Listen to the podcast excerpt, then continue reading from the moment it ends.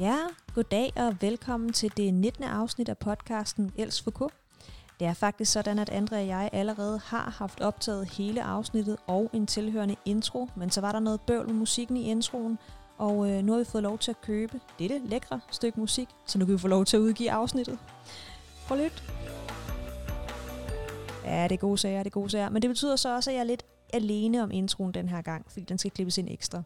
Det er sådan, at det her det er en podcast lavet af André Lekyrnov Renteria. Ej, han kommer til at hedde, jeg siger hans navn på den måde. Men ikke desto mindre, så er han øh, lektor inde på øh, Professionshøjskolen Absalon, og han er også uddannet socialrådgiver.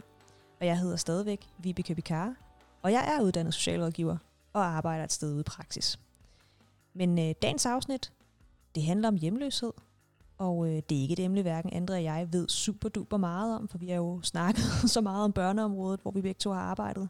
Men øh, derfor så har vi en gæst med per telefon, og det er Ivan. Ivan han arbejder inde i øh, en øh, organisation, der hedder Mændenes Hjem, som er sådan et kæmpe område inde i øh, København, der dækker over altså mange, mange flere afdelinger og tilbud, end jeg egentlig havde regnet med. Og øh, det, har været, det, var, det var meget specielt øh, at høre ham øh, øh fortælle om det. Inden vi går i gang med afsnittet, som jeg vil klippe over til om lidt, så vil jeg lige øh, redegøre for et begreb, jeg kom til at nævne midt i podcasten. Det drejer sig om det, der hedder skæve boliger.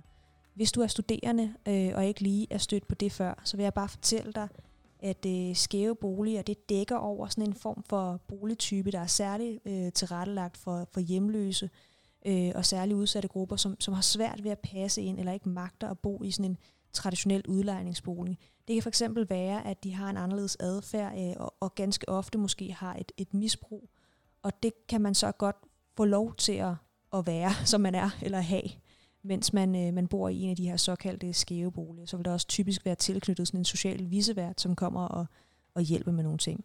Skæve boliger er stadig permanente boliger, og de skal udlejes efter den almindelige øh, lejelovsbestemmelser. Øhm, du kan læse mere om det her, hvis du bare, altså hvis du slår et slag forbi Google og googler bekendtgørelsen. Der er kommet en ny en for nylig, som, øh, som han øh, lovbestemmer det her område.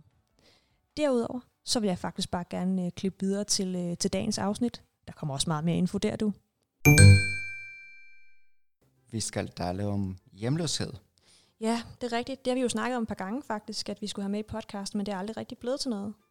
Men øh, det, altså, jamen lige siden, jeg, jeg har jo, var jo i USA øh, og besøge nogle øh, socialarbejdere derovre, og øh, der var der jo masser af hjemløse i Los Angeles. Der var faktisk en hel gade, Skid Row, hvor alle de hjemløse ligesom var presset sammen og boede inde.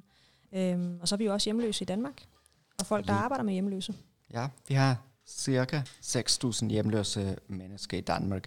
Det er ikke så meget som LA, San Francisco eller Vancouver, men det er alligevel væsentligt antal, og ja. det er meget interessant, hvorfor har vi øh, hjemløse i Danmark, hvor vi har sådan universel velfærdsstat. Mm. Øh, det er interessant, hvorfor har vi hjemløse, selvom vi har så mange forskellige øh, tilbud og hjælp og støtte og metoder mm. øh, rettet mod at forebygge hjemløshed. Og det man kan observere, eller det man kan læse i de forskellige rapporter, det som er rimelig foruroligende, at det er antal yngre hjemløse, som stiger. Nå ja. Det ser ikke særlig godt ud. Og noget andet selvfølgelig, at der øh, kommer flere udenlandske hjemløse, og så har de ikke nødvendigvis de samme rettigheder, og det er ikke og det også bidrager til, at vi får flere forskellige problematikker forbundet med hjemløshed. Mm.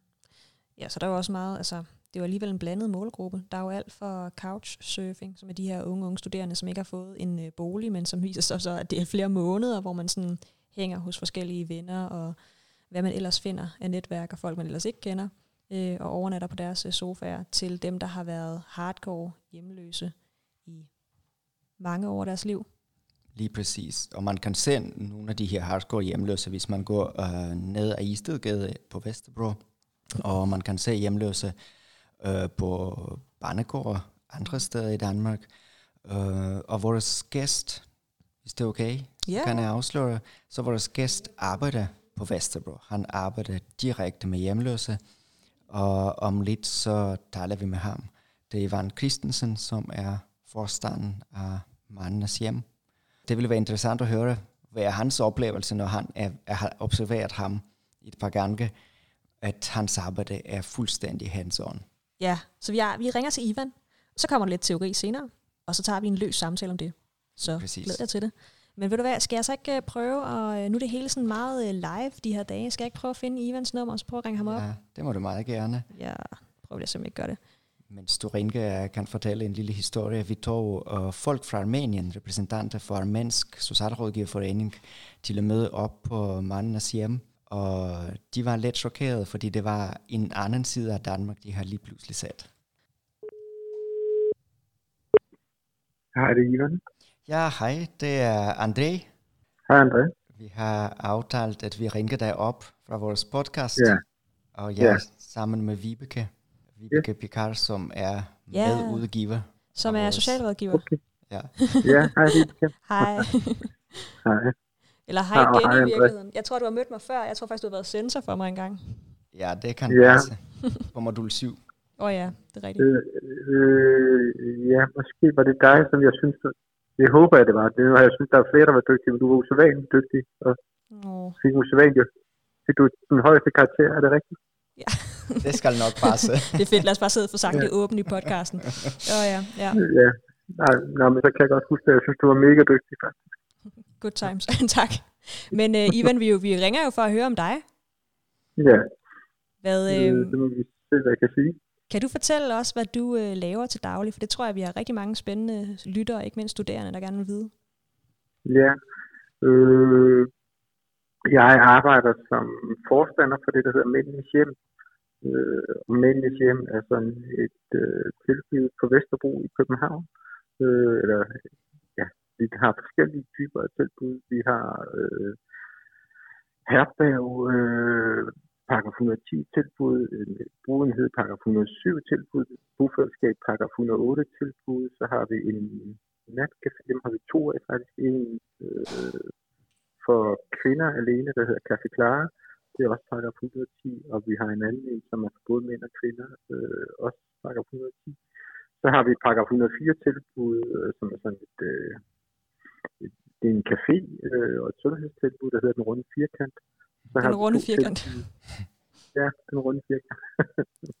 ja, det, vi lavede engang sådan en navnet konkurrence, så var der en bruger, der fandt på, øh, at det skulle hedde Den Runde Den runde Firkant. Okay, Ja. det lyder, det lyder øh, gud hvor omfattende. Okay, nu skal jeg, jeg prøver lige at ramse det op, øh, også for, for lydkvaliteten og for lytternes Men jeg, jeg blev ikke helt færdig. Jeg Nej, mangler undskyld, du mangler stadig flere.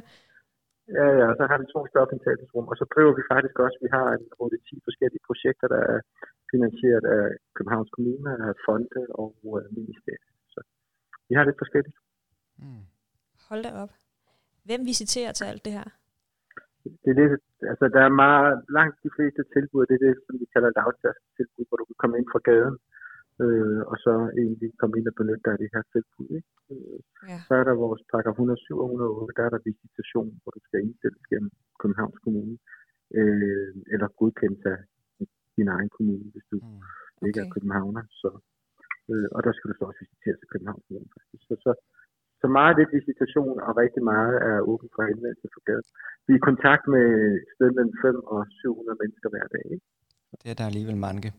Altså, Ja. på, og det, men det er på tværs af det hele, ikke? Jo, det er på Okay. tværs af det. Okay, Ivan, kan du beskrive sådan, altså nu ved jeg godt, der er meget, meget stor forskel. Vi åbnede faktisk afsnittet med at fortælle om, hvor, hvor forskelligt øh, hjemløse øh, kan være, for det er jo ikke nødvendigvis en super ho- homogen gruppe. Vi har jo også nogen, der er sofaserver og unge mennesker og sådan noget, og Ja. dem, der har kommet ja, ud fra udlandet og har været mange år. Men kan du fortælle, hvordan sådan den typiske sag hos dig ser ud? Ja, altså jeg tror, vi skal skille mellem to, fordi at øh, i det tilbud, som er natcafé for kvinder, der er der ret stor forskel på brugerprofilen sammenlignet med alle vores andre tilbud. Mm. Okay, Øhm, så hvis vi ligesom laver et skæld mellem de to, og så er der rigtig mange detaljer i det, for som du siger, så findes der mange forskellige grupper i udsatte gruppen og i hjemløse gruppen. Men øh, vi er i kontakt hvert år med et sted mellem 4-5.000 forskellige mennesker, og øh, cirka 75-80 procent af dem, det er mænd. Det er helt klassisk, at øh, når vi taler udsatte voksne, så er så er det mænd. 4 ud af 5 mænd, så er det mænd, ja. Det gælder i den vestlige verden i hvert fald Mm-hmm. så øh, er mellem 80 og 90 procent af dem, de er stofafhængige, eller stofbrugere, eller stofmisbrugere. Øh, Vi kalder dem stofafhængige og stofbrugere, øh, eller jeg gør i hvert fald. Ja. og de tager rigtig mange forskellige typer af stoffer. Øh, der er stor forskel på, hvad det er for nogle stoffer, man tager i udsatte miljøerne. Bare i Danmark, øh, i København, er der rigtig meget kokain og en del øh, heroin, øh, og også øh, en del sådan noget receptpligtig medicin. Men hvis man for eksempel tager til Odense eller Aarhus, så, så er billedet anderledes. Det ved vi, fordi der er også stofindtagelsesrum i de byer. Okay. Så øh, cirka halvdelen af dem, vi arbejder med, de er hjemløse på en eller anden led. I Danmark taler vi jo om, at der er 8-9 forskellige typer af hjemløshedssituationer. Øh, I hvert fald når man tæller. Det gør vi hver anden år i Danmark. Øh, så, så er der sådan 8-9 forskellige situationer øh, i det materiale. Og, og der, ud fra det, der er cirka halvdelen af mændenes hjemsbrugere øh, hjemløse. Og så vil jeg sige, at en rigtig stor del af de øvrige, de er i risikozonen for at blive hjemløse. Øh, fordi de lever et udsat liv, øh, hvor der kan ske, hvor der hurtigt kan ske store øh, forandringer i deres liv, i forhold til at blive smidt ud af en lejlighed, eller ja. komme i fængsel, eller hvad det nu måtte være. Så øh, gennemsnitsalderen er 40 år, øh, og det er sådan lidt, at man starter ikke med øh, at, at tage sine stoffer på Indre Vesterbro og, og komme i vores tilbud. Det er en, en resultat af øh, mange års tiltagende marginalisering eller udstødelse, hvor man i mindre og mindre omfang benytter sig af samfundets øvrige institutioner, og til sidst bliver en integreret del af, af det her miljø på Vesterbro. Jeg skal også sige, at når vi kigger på alle de her mennesker, så er der nogen, der kommer dagligt, og nogen, der kommer en gang imellem, og nogen, der kommer sjældnere. Mm. Øh, men, men det, der så gælder, det er dem, der, det er, man i det hele taget er en del, eller bliver en del af den der hårde stofscene, som vi har i København, der hvor vi arbejder. Det betyder, at man er en risikozone for, at det kan blive en permanent eller en længerevarende tilstand. Okay. Øh, jeg kan ja, huske... så vil, ja. Må jeg lige afbryde der? Altså nu hvor vi taler om stoffer, jeg kan huske, du nævnte det tidligere, da vi var på besøg med nogle udenlandske gæster, at stoffer, de fylder meget i det her miljø. Altså det er, ja, øh, og, og det kræver, at blandt andet altså dig og din personale tilrettelægger jeres arbejde på en anden måde ja. end andre steder inden for forskellige tilbud. Uh, ja, kan ja. du sige lidt mere om det? Hvordan altså, ja. arbejder man med stofmisbrug? Imødekommer deres behov, eller, eller er det fuldstændig ja, strikte regler? Ja, men jeg ved ikke, der er jo mange ting i det. Altså man kan sige, hvis vi skal beskrive vores arbejde bredt, så, øh, så er det sådan, at alle de indsatser, som Mændenes Hjem har, de er ting som værende midlertidige i folks liv. Så det er egentlig tanken, at man skal være i kontakt med de her tilbud i en periode, og så skal man øh, gerne på en eller anden måde opnå en mere stabil tilværelse, hvor man ikke har brug for den type af, af hjælp principielt. Ikke? Altså, mm-hmm. øh, sådan er det ikke øh, i virkeligheden, men, men det er sådan, det er tænkt ind i, i det her danske velfærdssystem, hvor vi på den ene side har hele myndighedsudøvelsen, hvor for eksempel I socialrådgiver er, men hvor vi også har hospitaler og ting og sager. Mm-hmm. Øh, og så har vi på den anden side sådan nogle lavtærskeltilbud som vores.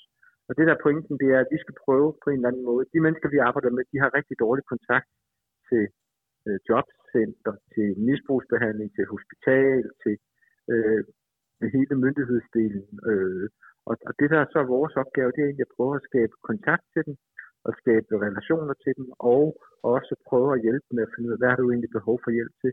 Drejer det sig om, at du gerne vil i behandling for din afhængighed? Drejer det sig om, at du øh, gerne vil øh, skrives op til en lejlighed? Drejer det sig om, at du gerne vil indstille til et bofællesskab? Drejer det sig om, at du skal på hospital, fordi du er syg på den ene eller anden led? Gennemsnit har fejl af de her mennesker mellem 5 og 10 somatiske sygdomme. Ikke? Okay. Så, så der er stort behov for en sundhedsindsats også. Øh, det skal vi finde ud af. Så skal vi finde ud af, hvem der har ansvaret for at hjælpe dem, fordi at når man lever sådan et liv, så er det helt karakteristisk, at der er rigtig mange forskellige professionelle involveret i det, øh, i at hjælpe, eller har været. Så, så når, når vi møder folk, så er det altid et, et stort spørgsmål, det er, hvem har egentlig ansvaret for at hjælpe dig med i det problem, du har her? Er det Herning Kommune? Er det Københavns Kommune? Er det er det ortopædkirurgisk afdeling på Bispebjerg, eller er det på Rigshospitalet? Altså, der kan være rigtig, rigtig mange øh, hvad kan man sige, professionelle, som, som har været involveret i de her menneskers liv. Mm. Og så er den sidste ting, vi skal, det er, at vi skal sørge for, når vi har fundet ud af, hvem kan hjælpe i forhold til det, som borgeren har behov for hjælp til, eller ønsker hjælp til.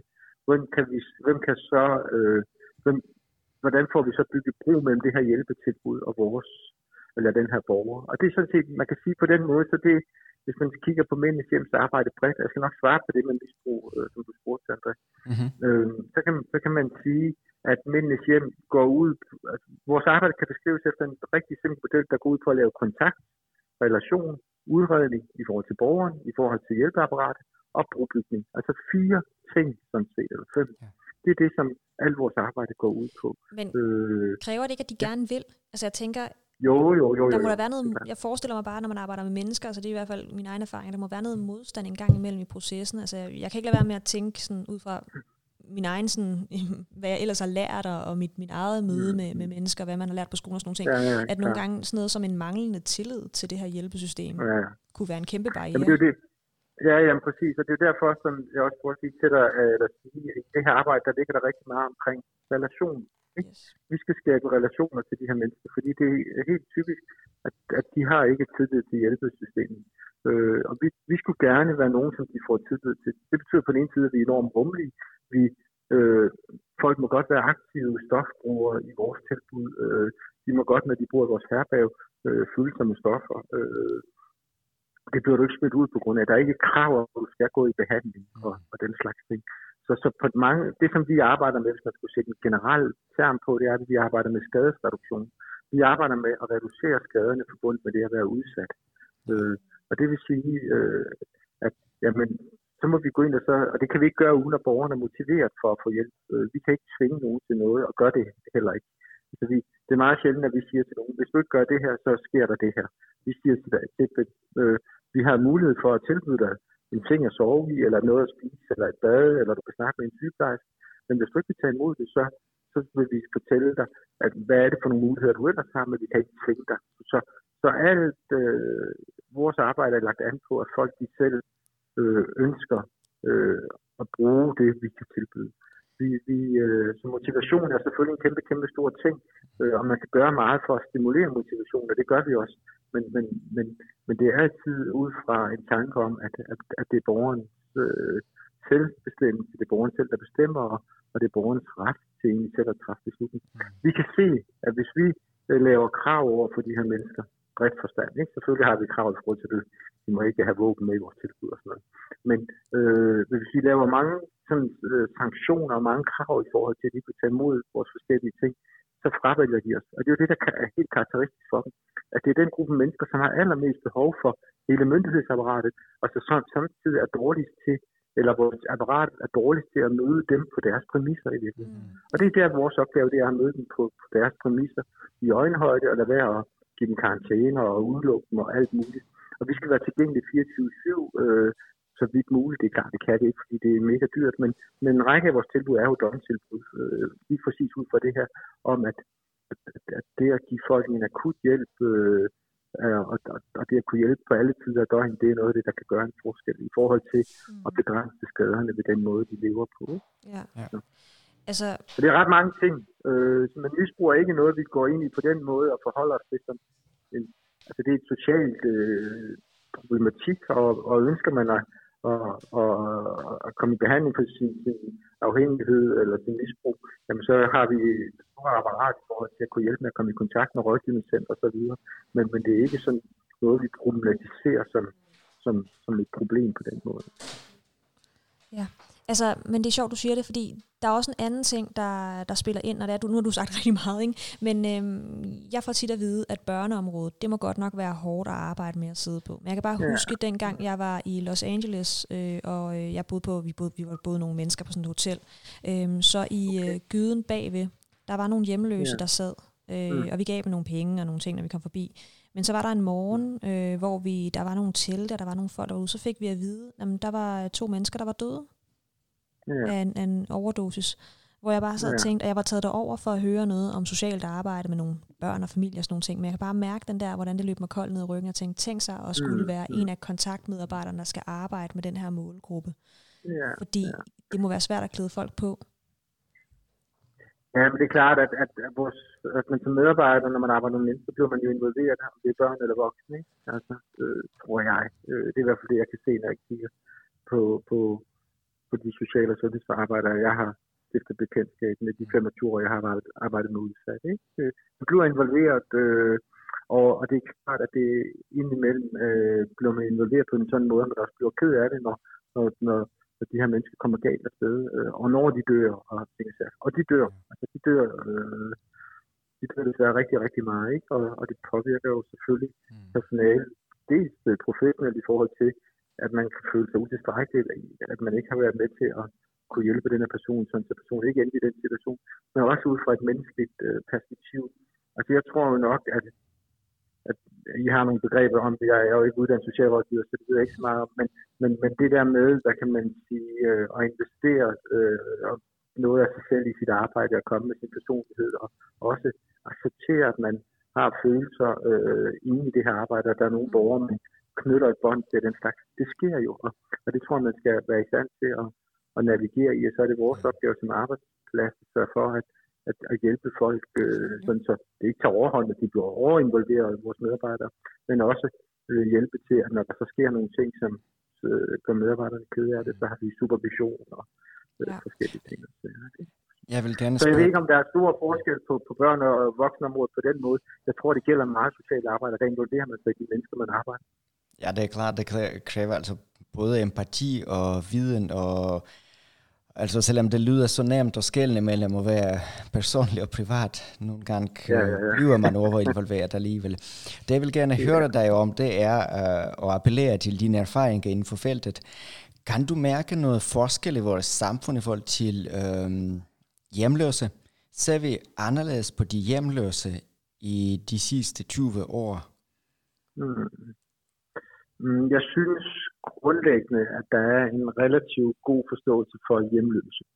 Jeg tror, at øh, når jeg kigger tilbage øh, på hjemløses spørgsmål, den måden, som hjemløse bliver øh, behandlet på socialpolitisk, øh, sundhedspolitisk øh, og også i den brede befolkning, så tror jeg, at der er sket rigtig meget i forhold til, at der er en, en, en, en bredere forståelse i samfundet i almindelighed omkring, at at, at hjemløse er også mennesker, og de har også krav på hjælp, og vi skal hjælpe dem så godt vi kan.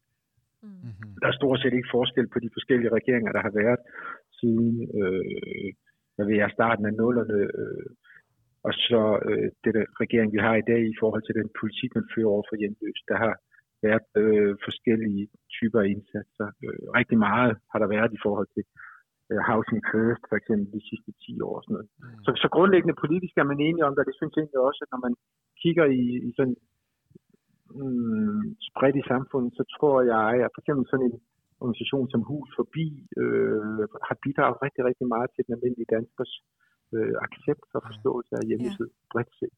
Ja. Øh, fordi at det, det er ligesom blevet en, kendt ting, øh, og det er noget, som alle møder og forholder sig til. Det er lidt firkantet sagt, for det er klart, at det er meget individuelt, fordi vi lever også i et samfund, hvor vi er meget opmærksom på, synes jeg, øh, at, at man selv skal tage ansvar for sit eget liv, og man selv lidt er ansvarlig for, om man lykkes eller ikke lykkes.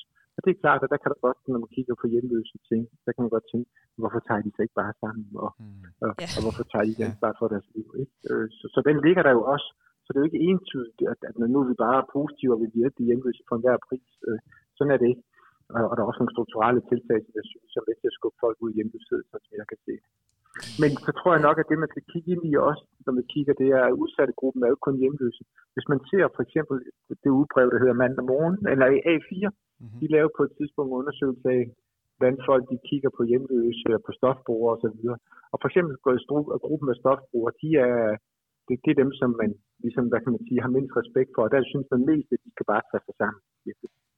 Øh, så jeg tror, at det der gamle skæld mellem værdigt og uværdigt trængende, det findes stadigvæk. Ikke? Ja. Øh, de, de uværdige trængende, det er dem, som selv kan gøre for det, og de kan jo bare tage sig sammen. Mm. Og, og det gælder måske lidt i forhold til hjemløse bredt, men det gælder især måske nogle grupper inden for hjemløse, misbrugerne for eksempel. Ikke? Ja. Men tror du ikke altid, det sker, når vi skal prøve at forstå de grupper, vi har aller, allermindst til fælles med? Fordi jeg hører altså om det i alle aspekter af socialt arbejde.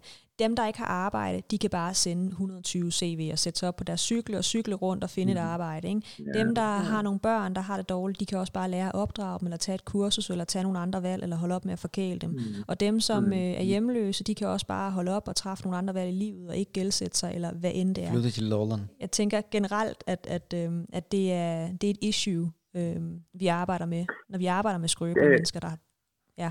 Ja, jamen, altså, jeg er enig i, at hvad kan sige, de der strukturelle mekanismer, der er med til at skabe udsathed og den, hvad hedder, den biologiske og sociale arv og, og alle de der ting, at, at, at, at det, det er ikke alle mennesker, der har øje for det. Jeg tror, at, nu, at hvis jeg skulle kigge lidt, og det synes jeg er interessant at kigge ned i den der gruppe, det taler jeg så tit med, med nogen omkring det der med, at i virkeligheden så er det som om, der måske i nogle situationer er større forståelse for hjemløse, frem for i øh, Dogne Robert. Øh, mm, ja.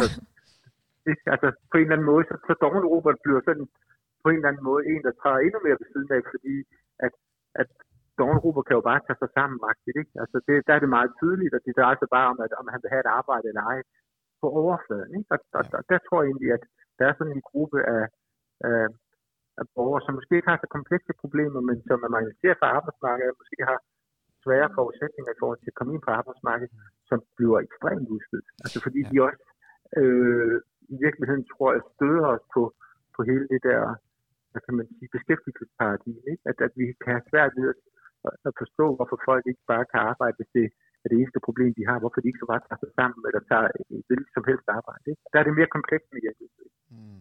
Og vi hører om det, altså hjemløshed er forbundet, og det nævnte du selv, med forskellige andre sociale problemer, psykisk sygdom og misbrug ja, og prostitution. Mm. Um, mm. Så afslutningsvis, så mit sidste spørgsmål, vores sidste spørgsmål, går ud på, hvad skal der, hvad skal der ske i Danmark i vores samfund for at forbedre de hjemløse situation, eller eventuelt, hvis man tænker stort, øh, udrydde hjemløshed? Ja, ja. Jeg tror, det er vigtigt, at man sørger for, at der er boliger, som folk kan betale i de store byer. Ikke? Øh, mm. Og så tror jeg, det er vigtigt, at man tænker sådan, øh, med et lidt en kliché, øh, tænker holistisk eller helhedsorienteret i forhold til, hvad det er for en hjælp, de har behov for. Ikke? Det vil sige, det er både noget omkring helbred, det er noget omkring øh, afhængighed, det er noget omkring job, øh, det er noget omkring netværk, øh, det er noget omkring det at kunne at være i en bolig og, og kan fungere i bolig, eventuelt sammen med andre, hvis du ikke skal bo alene. Mm. Altså, så jeg tror, jeg tror meget på sådan, at man skal tænke indsatser på mange sider, og så, og så er der noget, der tyder på, at Housing First øh, som strategi, øh, som kort fortalt går ud på at give folk et sted at bo, og så flytte hjælpen ud til dem. Øh, at de ikke først skal øh, have alt hjælp, og så skal gøres klar til at bo, men at de egentlig får en bolig med det samme. Det ser ud til, at det kan rigtig meget. I hvert fald i Odense tror jeg, det er 80 procent af, af, af de øh, personer, som man har øh, hjulpet til at bo med den metode, øh, som faktisk stadig er i deres egen bolig. Så er der 20 procent okay. tilbage, som, mm. som nok skal bo øh, i noget, hvor, som er lidt mere fællesskabsorienteret, og hvor der er personale 24-7 og sådan noget. Ikke? Spændende. Men, men øh, så, så, så, jeg tror, at sådan nogle ting, altså nu kommer der et nyt udspil fra øh, socialministeren, tror jeg, her i løbet af foråret eller sommeren, hvis covid tillader det, omkring at gøre noget ved Og der tror jeg også, at Housing First øh, kommer til at fylde rigtig meget. Og det tror jeg er velbegrundet, bare, men jeg tror også, at når man arbejder med dem, jeg arbejder med, så skal man sige, at det, øh, det løser ikke alle problemer. Man vil have nogen, som stadigvæk skal bo sammen med andre, og, og hvor nogen, hvor lykken ikke er at få deres egen bolig. De kommer til at sidde og rådne op i en lejlighed i Rødovre eller omegn. Ikke? Mm. Okay. Så, så, så hvad kan man sige? nej, det lød forkert sådan, sådan, så okay, nej, nej. Så hvad kan man sige, sådan, så, så kort øh, opsummeret, øhm, skæve boliger er der et behov for. Nogle boliger, der er til at betale, og så det at sætte ind fra flere sider for en gang. Det nytter ikke noget, man bare sidder og behandler én ting. Ja, øhm, ja. Så det, og skæve boliger, en del af det, det er jo et særligt begreb på hjemmelsesområdet, det ved ikke, du ved, men, men, men det er jo sådan en særlig type boliger, øh, ja. men, men der er, det er ikke kun det, der skal bruges. Altså, dem er der ikke så mange af her. Nej. Ja. Og København selvfølgelig, ligesom mange andre vestlige byer, det er konstant interesse for dyreboliger. Det, det mm. hører vi altid om, og forhåbentlig bliver det selvfølgelig tænkt, hvordan og hvorledes kan man undgå de tilstande, som for eksempel, jeg har oplevet i Vancouver i mm. Canada, ja. Ja. Øh, hvor der er også nogle øh, hele gader fulde af hjemløse mennesker. Ja. ja, ja. Når du har været i, øh, hvad hedder det, Downtown Eastside? Altså Skid Row? Uh, har jeg været ja, jeg, i ja, Los Angeles ja, også. Vancouver, ja, det ja. I Vancouver, det er Hastings, ja. Hastings yes. Street. Ja, i Hastings, ja. ja. Downtown Eastside, ikke? Ja, det ja. ja. Så, jeg, har, jeg har været også i Vancouver, jeg har også været i Los Angeles. Så det er, det er selvfølgelig det, hvor man kan se, at det kan gå virkelig galt, hvis man bygger kun millionærboliger. Ja.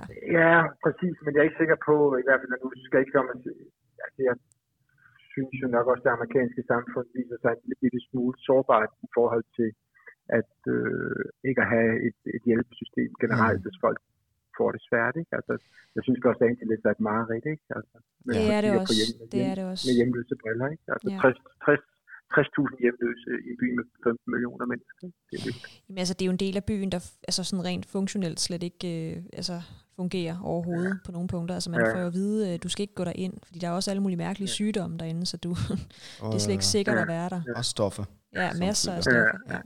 Ja, jeg boede i Skid Row 14 dage sidste oh, sommer. Okay. Wow. Hold op. øh, så er der ja. boet på et, eller på et hus, eller i et hus der. Jeg har set det en lille smule. ja. Og det, og det er det selvfølgelig, vi skal undgå de her ja, ja, amerikanske men, men tilstande. Også, vi, er, vi er langt derfra. Ja. ja. Jeg har været i... Når vi kigger. Jeg har været ja. udkanten af Skid Row i en time, så var jeg sådan lidt, nu tror jeg bare, at vi går hjem. ja, ja, det, det er også farligt, ikke? Man skal passe meget på.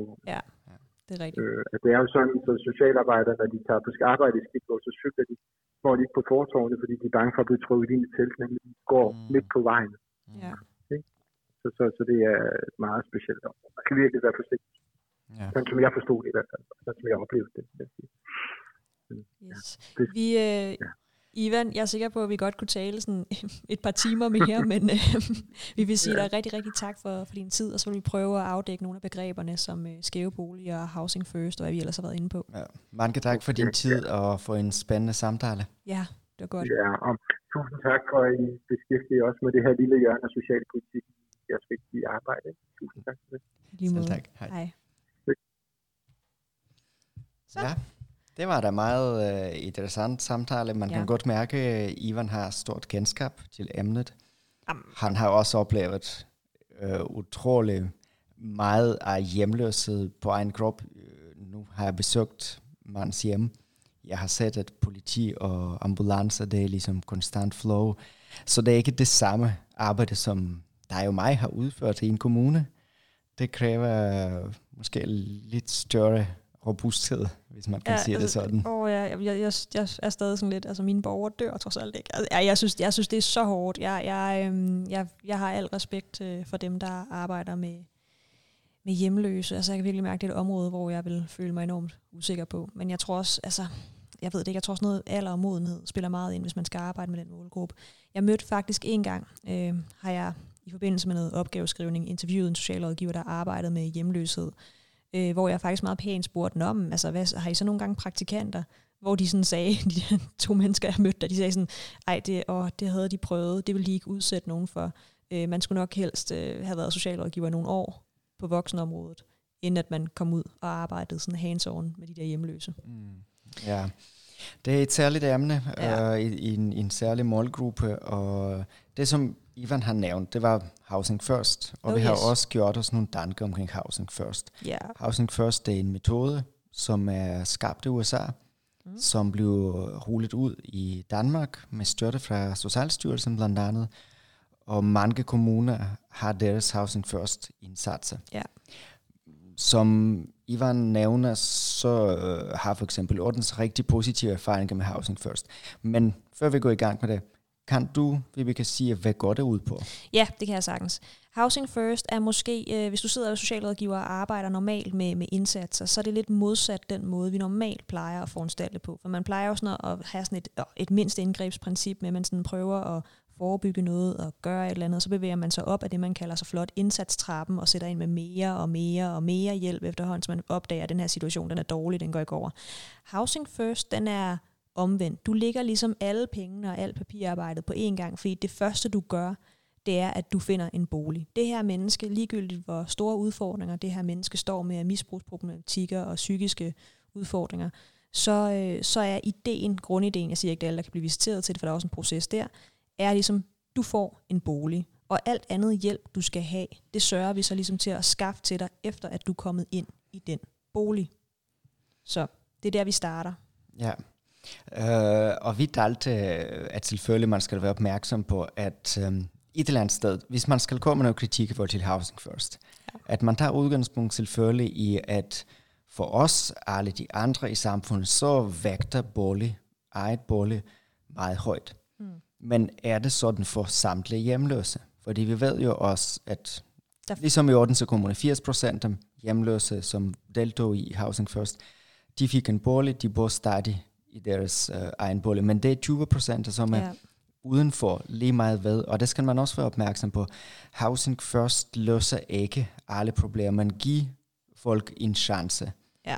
Det kræver dog, at folk får også lov til på en eller anden måde holde fast i det netværk, de kender til. Mm. Og eventuelt få lov til at have deres hund med. Der er jo mange ting i det, ikke? Altså, det, det lyder så flot at sige, og så 80% klarer den. Det er, det er også flot, men, men det er jo bare stadig ikke en perfekt løsning, for det betyder jo stadigvæk sådan reelt, hvis vi tager de tal, at så er det sådan 2 ud af 10, der i virkeligheden ikke kan. Der er jo også det her begreb med at være funktionelt hjemløs, så øhm, altså teknisk set, så kan det godt være, at du har en bolig, men du kan ikke sådan rigtig finde ud af at være i den, fordi altså, jeg har også øh, haft talt nogle gange med nogle af dem, der er med i det, der hedder Gaden Stemmer, øhm, og nogle af de hjemløse, der har boet på gaden lang tid, der er det jo sådan noget med, at, at det er mærkeligt at være indenfor. Ej, det, det, det er simpelthen så underligt at skulle øh, beskrive. Jeg fik det beskrevet, og så gav det sådan næsten mening, men ideen er jo ligesom, at, at hvis du er vant til at være udenfor hele tiden, altid, hele tiden, så det der med at komme indenfor, alene det vakuum, der er i at mm. eksistere indenfor, er på en eller anden måde sådan underligt. Den larmende stillhed.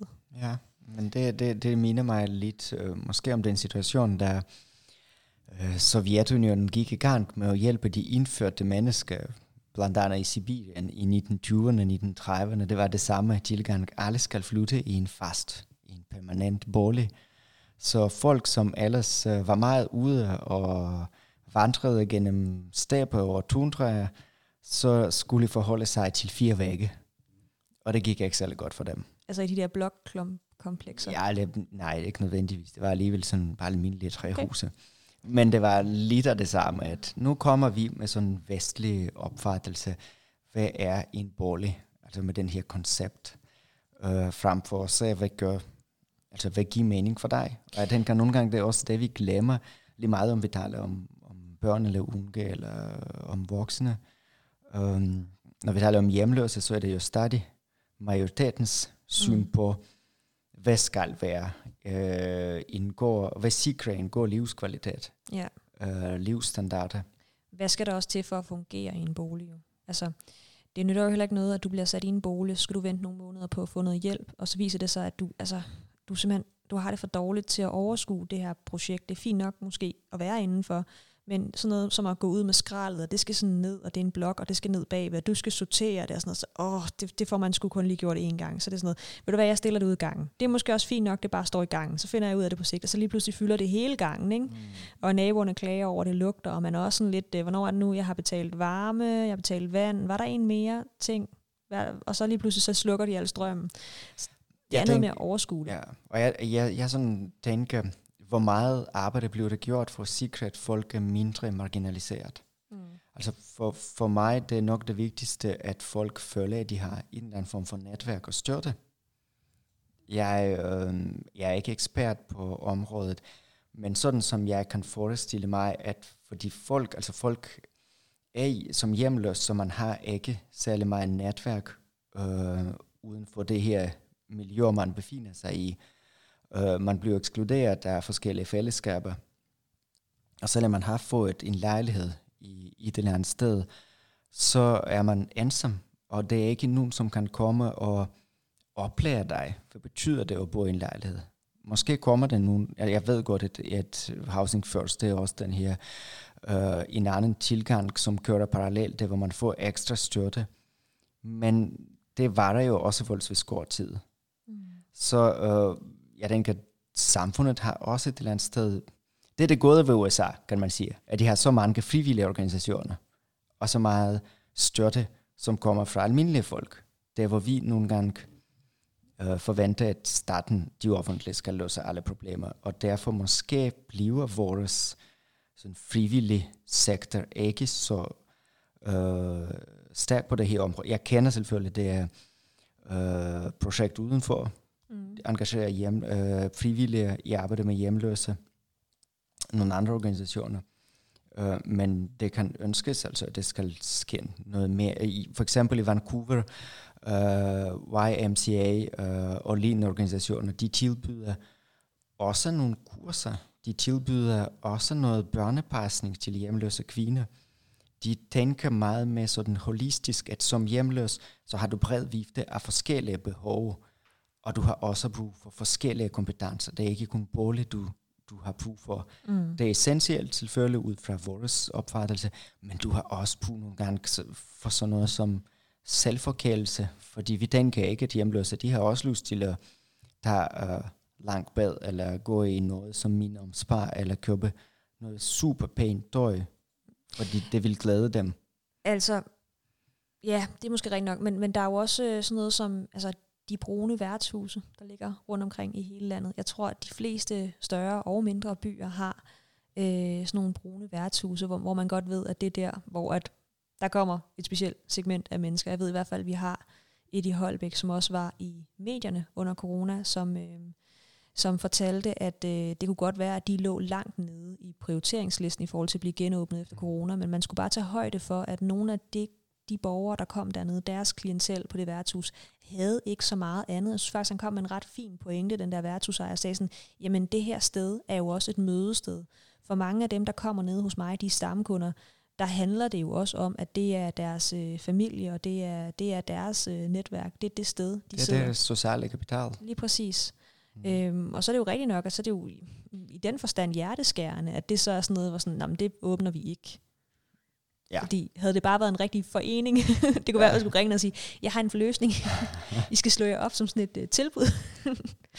ja, lige præcis, finde et par paragrafer. Uh, det vi har lovet til vores lytter, at vi gør uh, sådan noget som nogle uh, teoretiske indspark ja. til en del af vores podcast, og det skal vi holde fast i. Ej, må jeg gerne indlede med den? Det må du gerne. Det må jeg gerne. Det er fordi, du sagde en masse flotte ting om USA derovre, og så var der bare sådan noget, der sådan, åh, det rumsterede i mit hoved. Da jeg var i USA, der fik jeg at vide af de der social workers omkring det der Skid Row og alle de hjemløse, der var derovre, så fik jeg at vide, sådan, at øh, ja, de gør mega meget for at få dem anholdt faktisk. For jeg spurgte sådan, hvad gør man med de der hjemløse? Så var sådan en, en helt glad socialrådgiver, der sådan, ja, yeah, altså, de, man gør rigtig meget for at få dem øh, anholdt. Der findes et begreb, der hedder jaywalking. Hvis du øh, går over gaden, så får du en advarsel af politiet. Og, altså, så, og så hvis du gør det tre gange, så ryger du i fængsel. Og så spurgte jeg sådan, hvorfor er det en god idé, at de kommer i fængsel? Ah, men, ah, men det var så godt, fordi så, hvis de kommer i fængsel, det er selvfølgelig trist, de får en straf og sådan noget, men så får man trods alt en seng at sove i, og man får noget mad, og så de havde sådan et projekt i de der fængsler, hvor de byggede sådan nogle fuglehuse, og dem kunne man købe og sådan noget, var sådan, okay. Man får måske, altså tanken er sikkert, at man får en smule bedre tilværelse, og en smule sikker tilværelse, end mm. på gaden. Og apropos det, øh, det vi tænkte, øh, til i dag, det er, at vi vil gerne uh, give jer indspark. Uh, det er tale om en bog, som hedder Punishing the Poor, som er udgivet af Louis Quacant, og det er en fransk sociolog, som har uh, arbejdet med Bourdieu. Så det han skriver, han skriver om særligt marginaliserede grupper. Straffe de fattige. Ja, uh, i uh, USA, men også uh, men han har også referencer til Frankrig og andre europæiske lande.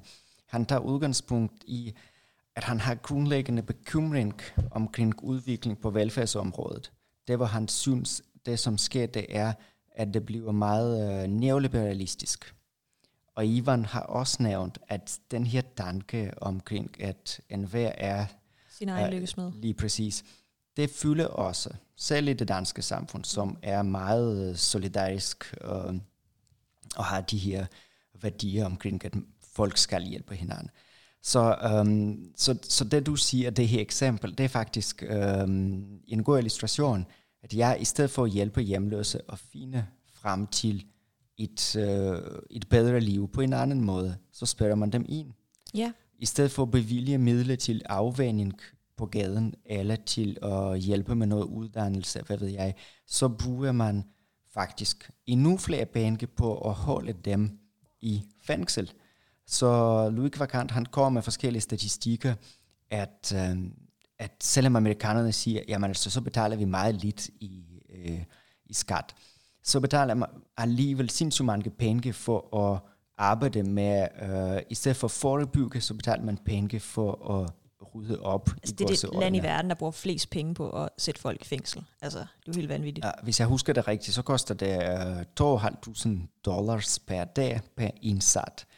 Det lyder øh, dyrt. De fleste fængsler er, eller mange fængsler, de er private, og derfor faktisk det er de offentlige sidste ende, som betaler for de her stakkels mennesker, mange af dem hjemløse eller stofmisbrugere, i stedet for at betale for nogle afværingsprogrammer eller for at betale øh, for deres uddannelse. Okay, men de betaler for privat, øh, pladsen i et privat center, øh, fængsel, som så øh, tjener penge på dem?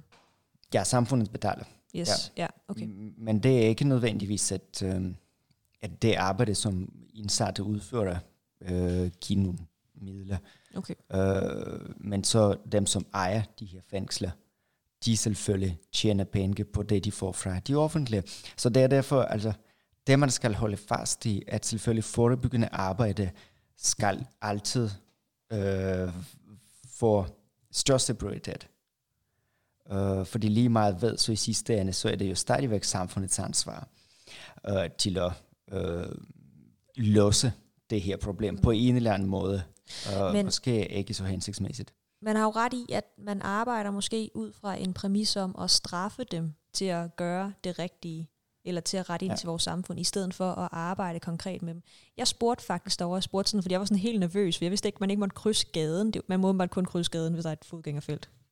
Det må man også kun i Danmark, i princippet. Ikke? Men så spurgte jeg sådan, hvad, hvad så hvis jeg går over gaden, fordi det havde jeg gjort et par gange, øhm, så, øh, så siger de sådan til mig sådan, så er ikke noget, du er ikke hjemløs. Okay, så hvis politiet ser, at jeg går over gaden, hvad sker der så ikke noget? Nej, nej, no, no, ja. siger de sådan. Så det er sådan lidt, det er, det er en, den der jaywalking paragraf, regel, eller hvad det er, du bliver kun straffet for den, hvis du ligner en, der er hjemløs. Ja. Og det er sådan strukturelle øh, diskriminationer, øh, kan man sige. Så hvad kan han, du nævnte selv, over disciplinering. Ja. Øh, hvad kan han er på mange måder inspireret af Foucault. Fordi øh, Foucault skriver om hele den her disciplineringsproces.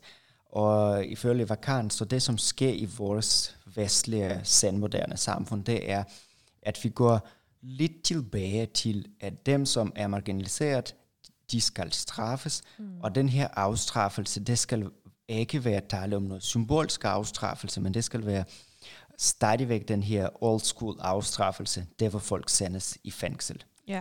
Eller øh, får nogle andre sektioner. Altså i virkeligheden, når vi taler om hjemløse, hvis man tager til Sverige, så i Sverige så er det flere krav, som stilles til hjemløse.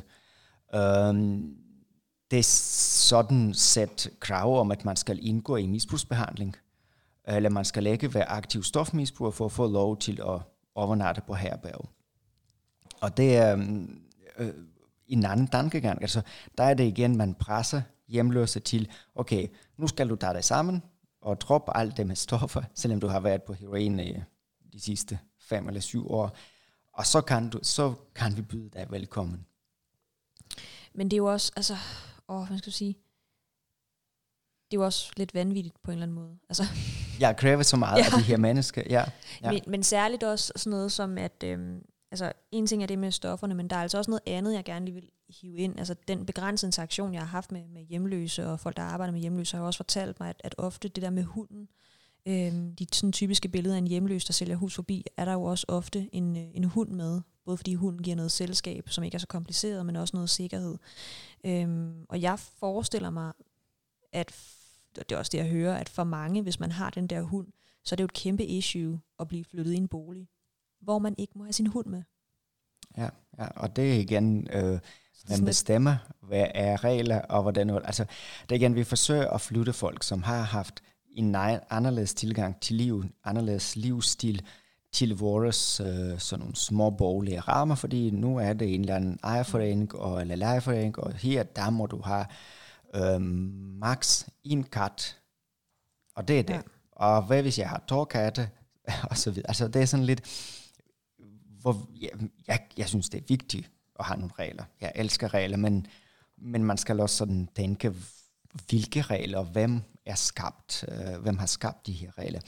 Men øh, tilbage til, til det teoretiske.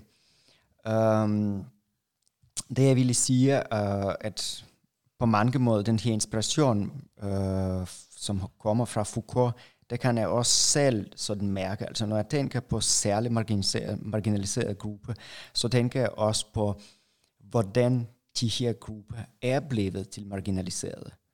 Altså, vi, øh, vi ved, at sådan nogle vagabonder, de har jo eksisteret gennem hele mm. øh, menneskehedens historie, men gennem tiden, så skete den her proces, at de blev meget mere stigmatiseret. At det skete nogle af de, som Foucault og kom med eksempler, nogle øh, mystificering. Jamen, de her vagabonder, de her cigøjner i gåsøjne, de er altså øh, kommende og skræmmende.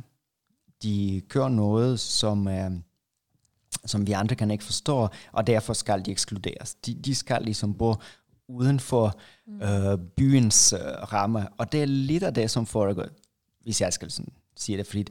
Fordi selvfølgelig, vi er styret af markets tilgang, og housing first, de boliger, man får, det er ikke nødvendigvis på Vesterbro. Nej. Det er også lidt uden for byens grænse. Fordi man gerne vil have dem lidt væk, ikke? Måske. Mm. Og de ikke er så pæne. ja, det er, det er, et eller andet sted, så er vi jo stadig der, hvor ja. sådan medieval town, altså middelalderby, øh, hvor alt det, som hører ikke til velkendte kategorier, skal udelukkes altså og det er, ekskluderes. Det er sådan lidt sådan, mm, vi vil gerne hjælpe dem og støtte dem, men, øh, men gerne sådan også sådan, hvor det var lidt, sådan, lidt væk fra os. Så vi ikke ja. sådan helt skulle se på det. Vi hjælper, vi hjælper på afstand. Ja. Du kan, du, hvis du sidder og skriver en opgave om hjemløshed, så skal du finde den her bog frem, som jeg selvfølgelig linker inde på vores øh, SoundCloud. Der skal du bare gå ind på detaljer. Jeg linker også nogle andre ting, som du kan bruge, eller lade være. Øhm, du kan benytte den her teori øh, og den her viden til at simpelthen kigge på, jamen, hvad er det, vi gør ved de her hjemløse, når vi prøver at ramme styren på den her måde. Så man laver sådan en kritisk gennemgang af det. Yes. Ja, og tak fordi I har været med og ja. har lyttet til os. Andre, jeg vil afrunde. Jamen, ja, det har ja, været, jeg synes, det har været et rigtig øh, hyggeligt afsnit. Det var fint lige at uh, tale med uh, Ivan. Vi kunne godt tage hjemløshed op som koncept igen. Generelt så er det sådan, at det hele det kører stadig lidt skørt, fordi vi har været et år igennem med corona, så vi har jo gæster ved, at vi ringer til folk og prøver simpelthen at få det bedste ud af det. Når det er, at vi åbner op igen, så vil vi gerne have flere live-gæster i studiet. Det håber vi bliver, bliver godt, ikke? Ja, Men, vi krydser fingre. Vi krydser rigtig meget fingre. Men øh, hvorom alting er, så tusind tak, fordi du øh, lyttede med og øh, holder ud, og det skal nok gå. Ja. Tak hej, for hej. i dag. Hej.